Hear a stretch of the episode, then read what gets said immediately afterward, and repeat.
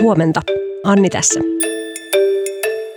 Kohta puhutaan HSN politiikan toimittajan Robert Sundmanin kanssa siitä, kuinka eduskuntavaalit lähestyy. Varsinaisen vaalipäivään on kaksi viikkoa aikaa ja ennakkoäänestys alkaa keskiviikkona. Vaalien alla on käyty repivääkin keskustelua jo tulevan hallituksen kokoonpanosta, mutta vähemmän itse vaaliteemoista ja asioista. Mutta ensin, tänään on tulossa uutisnotifikaatio ainakin siitä, että hallitusten välisen ilmastopaneelin IPCCn raportti maapallon tilasta ja tulevaisuudesta julkaistaan ja päättäjät meillä ja maailmalla reagoi siihen. Tänään on maanantai 20. maaliskuuta ja tämä on HS Vision podcast. Robert, Suomen luontoon ja kaupunkikuvaan on viimein ilmestynyt varmoja kevään merkkejä – eli vaalimainoksia ja niitä jakavia ehdokaspuoluja, jotka usein värjöttelee ulkona säällä kuin säällä. Sä alat tänään HSN toisen politiikan toimittajan Veera Paanasen kanssa tehdä Hesarin sivuille vaaliraportti nimistä vaaliseurantaa, joka huipentuu sitten vaaliiltaan. Minkälaista vaalien aluskeskustelua ja minkälaisia avauksia sä odotat poliitikoilta näiden kahden viikon aikana? No mä luulen, että kaikki semmoiset merkittävimmät puolueiden avaukset on jo kuultu tänä keväänä, että puolueethan on julkaissut jos jonkinlaista ohjelmapaperia niin kuin tässä tota, tammi, helmi, maaliskuun aikana. Ja mä luulen, että nyt näin loppukiriviikkoina, niin toki voidaan vielä jonkinlaisia tämmöisiä julkisia asemointeja tehdä, mutta varmaan mitään kovin yllättävää ei enää kuulla. Ja mä luulen, että tämä johtuu osittain siitä, että ei ehkä myöskään haluta ottaa mitään riskejä enää tässä vaiheessa, vaan ehkä enemmänkin pyritään pelaamaan varman päälle. Tietysti on aina niin, että voisi tulla joku tämmöinen ulkopuolinen tapahtuma, joka muuttaisi tätä keskustelua, mutta jos niin ei käy, niin, niin en usko, että, että tässä on mitään kovin, kovin yllättävää luvassa. Niin, tähän mennessähän tällaisia ulkopuolisia tapahtumia ei oikeastaan ei, ole nähty. Ei, ei, joo, niinpä. Onko se ollut yllättävää? No ja yllättävää ehkä, ehkä jonkin verran, koska semmoisia niin aina on kyllä esimerkiksi viime vaaleista muistetaan niin hyvin, että siinä oli niin kuin useampi tämmöinen dramaattinen nimenomaan ulkopuolelta tuleva asia, joka vaikutti siihen keskusteluun, että oli toisaalta tämä hoivakriisi, joka nimenomaan tuli niin kuin median uutisista ja itse asiassa, itse asiassa ihan niin kuin tutkivasta journalismista, joka tavallaan muutti osittain niitä vaalikeskusteluja. Ja sitten toinen oli nämä niin kuin Oulun tapahtumat, seksuaalirikokset, jotka sitten taas moni yhdistää, että ne vaikutti perussuomalaisten kannatukseen. Mutta tota, nyt ei ole nähty mitään tällaista ja toisaalta sitten mä luulen, että tässä on tapahtunut viimeisen neljän vuoden aikana myös vähän niin, että tässä on koettu aika paljon kaikenlaista. Ja meillä on ollut ensin pandemia, sitten on ollut sota Ukrainassa, meillä on ollut aika paljon joka viikko on voinut julkaista mediakin jotain, jossa on sanottu, että tämä on historiallinen asia. Niin mä luulen, että sekin saattaa vähän vaikuttaa tähän keskusteluun, että ehkä me ei myöskään enää yllätytä hurista asioista ihan samalla tavalla kuin neljä vuotta sitten. Niin, mikään ei tunnu enää niin järkyttävältä, kun Euroopassa on sota ynnä muuta. Tota, no jos nyt kuitenkin yrittää vähän ennakoida tätä seuraavaa kahta viikkoa, niin mitkä on sellaisia tapahtumia tai, tai mahdollisia käänteitä, joihin sä itse aiot kiinnittää huomiota? No nythän tämän seuraavan kahden viikon aikana niin oikeastaan voisi sanoa, että melkein varmaan joka ilta niin politiikan kuluttajilla on, on juhlapäivä, sillä näitä tota, erilaisia vaalitenttejä, vaaliohjelmia riittää ihan hirveästi. Et tietysti ää, Helsingin Sanomilla on oma tentti tulossa, tulossa ensi viikolla, mutta sitten sen lisäksi on nyt sitten Ylen tentti, on Maikkarin vielä seur- uusi tentti, viime viikolla oli edellinen, nyt on tulossa vielä seuraavaa, sitten on Iltalehden, Iltasanomien, Ylellä on vielä erikseen näitä, myös on niin kuin useampi puolue samassa, eli tavallaan niin kuin tämä ohjelmisto varmasti ylläpitää sitä vaalikeskustelua ja varmaan se, mikä on se kiinnostava asia on sitten se, että millaisia niin kuin asemointeja näissä haetaan, että kuka haastaa ketä ja, ja millaisista niin kuin asioista saadaan vääntöä aikaiseksi ja varmaan tällä hetkellä käydään myös puolueessa ihan sitä pohdintaa, että miten niitä kannattaisi rakentaa, että kuka on se, kuka on se ketä nyt lähdetään haastamaan ja mistä, missä se niin kuin vaara meidän puolueelle, mis, mis, miltä suunnalta se uhkaa.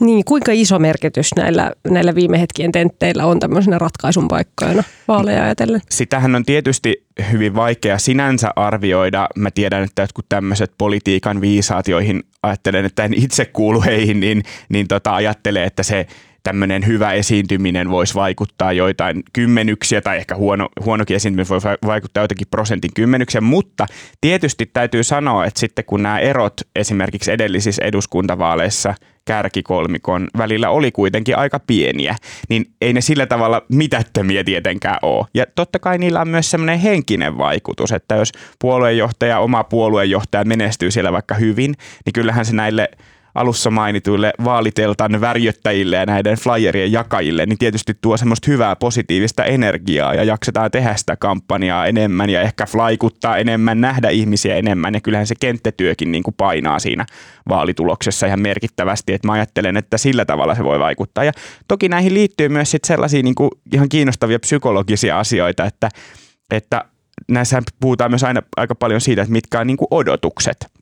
Ja esimerkiksi viime viikolla, kun katsoin tuota Maikkarin tenttiä, niin kyllähän siinä niin kuin huomasi sen, että, että kun Petteri Orpo, kokoomuksen puheenjohtaja, josta on niin kuin vähän tässä keväällä puhuttu, että lipsahteleeko häneltä sammakoita ja, ja että onko niin vahva tenttisuorittaja, niin sitten kun tavallaan olikin semmoinen ihan hyvä ihan semmoinen tasaisen ok suoritus, niin hän voittikin ne odotukset, niin sitten tuli tavallaan heti semmoinen niin kuin tavallaan positiivinen pulssi siitä, että kyllä, kyllä niillä on, mä sanon, psykologista vaikutusta myös siihen kampanjan tekemiseen.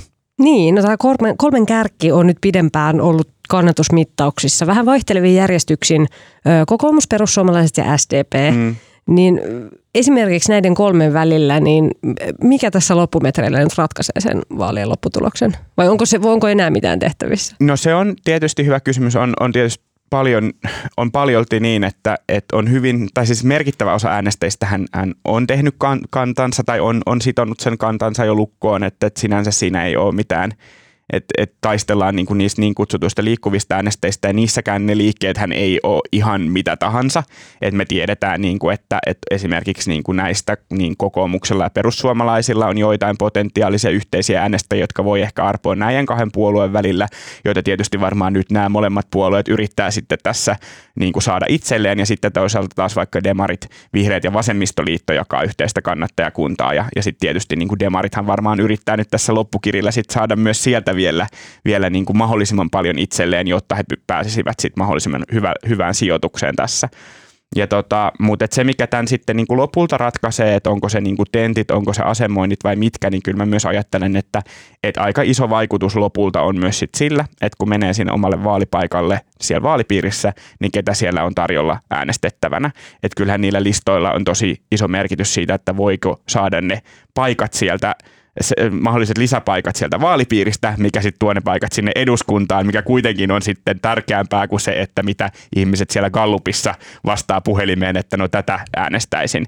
Ja esimerkiksi Helsingin Sanomien jutussa pari viikkoa sitten, niin, niin tämmöiset äh, ikään kuin puolueiden taustavaikuttajat, jotka on pitkään tehnyt näitä kampanjoita, niin arvioi, että esimerkiksi kokoomuksella on aika hyvä sauma ottaa niin kuin lisäpaikkoja Uudeltamaalta ja Helsingissä. Heillä on täällä vahvoja listoja ja sitten taas ihan, ihan tota, niin kuin Demarikin siinä toisti tämän arvion ja sanoi, että, että Sanna Marin on toisaalta siellä Pirkanmaalla, että hän ei niin kuin täällä etelässä sitten taas voi tuoda sitä hyvää tulosta. Että tämän kaltaisilla asioilla voisi lopulta olla niin kuin ehkä enemmän merkitystä kuin sillä, että mitä joku sanoo sitten vaalitentissä tai on sanomatta. Niin, että jos vaikka demaretti henkilöityy paljon Sanna Mariniin, mutta sitten kun menee äänestyskoppiin, koppiin vaikkapa jossain Keski-Suomessa, niin siellä ei ole Sanna Marin valittavana. Kyllä, ja se ei välttämättä aina tarkoita sitä, etteikö voisi silti äänestää sitä puoluetta, mutta tämmöiset niin isot nimet, jotka on jostain tunnettuja, ne ei välttämättä ole siis julkiksia, eikä ne ole välttämättä tunnettuja poliitikkoja, vaan niin kuin me ollaan nyt saatettu huomata, niin ne voi olla vaikka korona-asiantuntijoita tai sota-asiantuntijoita. Ja tämmöiset nimet kuitenkin niin kuin tuo puolueelle sitä äänimassaa sitten jonkun verran, mikä on kuitenkin tärkeää sitten, kun, kun tässä meidän vaalijärjestelmässä sit se puolueen saama niin kuin kokonaisäänipotti on se tärkeä asia, mikä ratkaisee niitä paikkoja. Mm, mm, kyllä. Tota, moni suomalainen havahtuu oikeastaan vasta näinä päivinä mm. siihen, että eduskuntavaalit Joo. tosiaan on ihan nurkan takana. Tuntuu, että vaalikeskusteluista on tällä kertaa puuttunut ehkä se jokin lopullinen särmä tai, tai niistä aiheista ei ole puhuttu niin paljon, niin mistä se sun mielestäsi johtuu?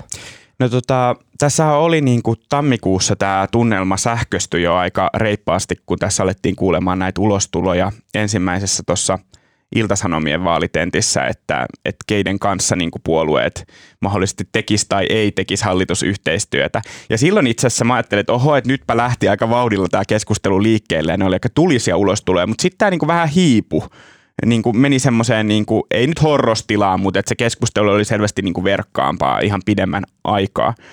Ja, ja tosiaan ehkä ei ollut mitään semmoisia niin kuin merkittäviä teemakeskusteluja. Mä mietin, että liittyykö se osittain just siihen, että on tätä jonkinlaista maailmaväsymystä, että tämä niin kuin koneisto tuottaa sen verran tapahtumia ja, ja aina kaikkea uutta, että ei ole pystytty niin kuin tarttumaan niihin, tai, tai ei ole ehkä jaksettu tarttua niihin asioihin, ei ole jaksettu käydä sillä tarmolla sitä keskustelua. Ja sitten taas toisaalta onhan myös niin, että, että onhan tässä puhuttu tosi paljon kyllä taloudesta. Että se on ehkä semmoinen yk, tämä yksi teema on selvästi niin kuin dominoinut sitten tätä keskustelua, mutta se, että onko ollut muita, niin, niin ehkä ei. Hmm.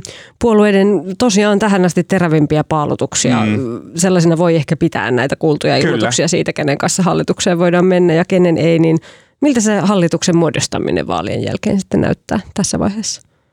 No mä just, mä itse sanoisin, että vaikealta. Sitten yksi mun politiikan kontakti just sanoi viime viikolla, että no onko se nyt niin vaikeaa sitten kuitenkaan. Mutta mä itse sanoisin, että kyllä se on, koska erityisesti jos näistä kaikista niin kuin lupauksista, mitä tässä on vähän niin kuin tehty, että keiden kanssa ei ja keiden kanssa joo ja millaiset pohjat käy ja millaiset ei, niin kyllä ne vaihtoehdot alkaa mennä aika vähin. Et jos mä nyt ajatellaan, että tämä nykyinen Gallup-järjestys toteutuisi ja kokoomus voittaisi vaalit, niin käytännössä jos nämä poissulut pitävät paikkaansa, niin käytännössä mahdollisena olisi sitten tämmöinen niin kuin kokoomuksen perussuomalaisten keskustan varaan nojautuva hallitus ja sitten toisaalta kokoomuksen demareiden ja, ja sitten muiden puolueiden varaan nojautuva hallitus.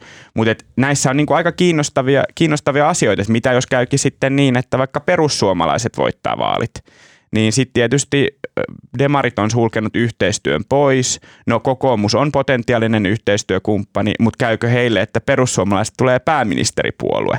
No sitten aletaan käymään hallitustunnusteluja.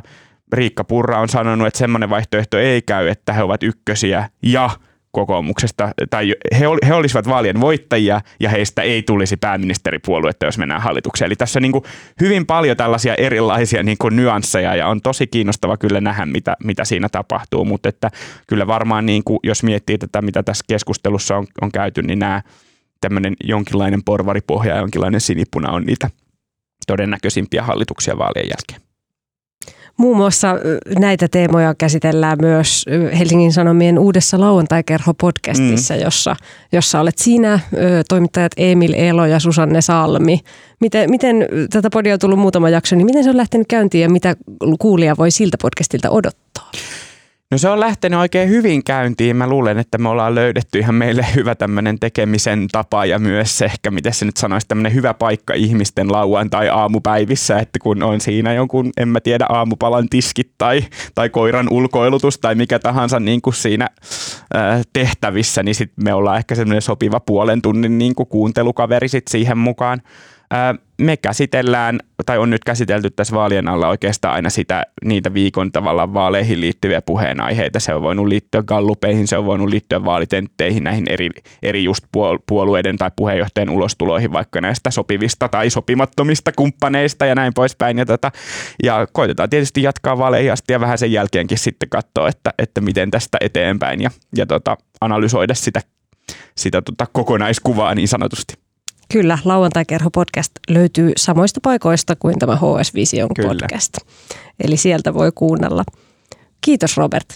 Kiitos.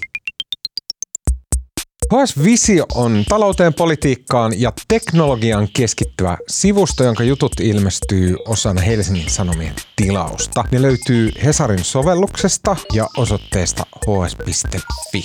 Jos sulla ei ole vielä HSN tilausta, niin sä voit kokeilla sitä kaksi viikkoa ilmaiseksi osoitteesta hs.fi kautta parempaa kuunneltavaa. Äänestäjäkuvasta sekä leikkauksesta vastaa tänään Mikko Peura ja mun nimi on Anni Keskiheikkilä. Tämä oli HS Vision aamupodcast ja nähdään huomenna.